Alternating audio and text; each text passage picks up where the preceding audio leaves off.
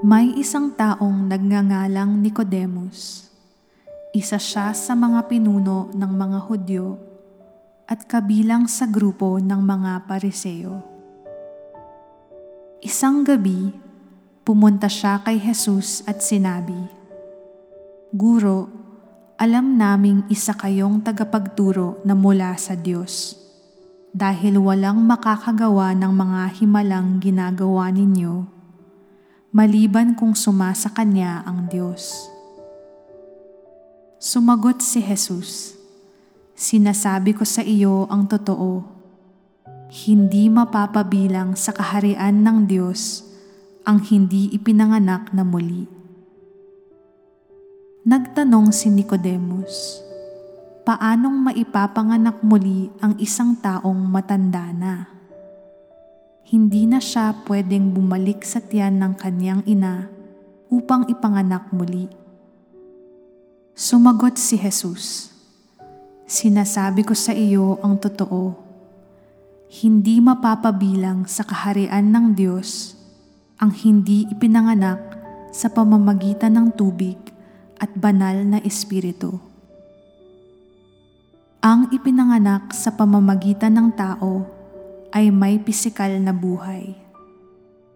Ngunit ang ipinanganak sa pamamagitan ng banal na espiritu ay nagkakaroon ng bagong buhay na espiritual. Kaya huwag kang magtaka sa sinabi ko sa iyo na kailangang ipanganak kayong muli. Ang hangin ay umiihip kung saan nito gusto. Naririnig natin ang ihip nito ngunit hindi natin alam kung saan nanggagaling o saan pupunta. Ganoon din ang sino mang ipanganak sa pamamagitan ng banal na espiritu. Nagtanong si Nicodemus, paano pong mangyayari iyon? Sumagot si Jesus, isa kang tanyag na tagapagturo sa Israel, pero hindi mo ito alam? Sinasabi ko sa iyo ang totoo. Ipinapahayag namin ang nalalaman at nasaksihan namin, ngunit hindi ninyo tinanggap.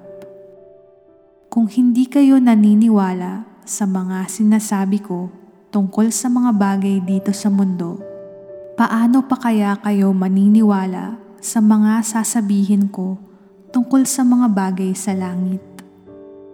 Walang sino mang nakapunta sa langit maliban sa akin na anak ng tao na nagmula sa langit. Sinabi pa ni Jesus, kung paanong itinaas ni Moises ang ahas na tanso sa ilang, ay ganoon din naman, ako na anak ng tao ay dapat ding itaas, upang ang sino mang sumasampalataya sa akin ay magkaroon ng buhay na walang hanggan.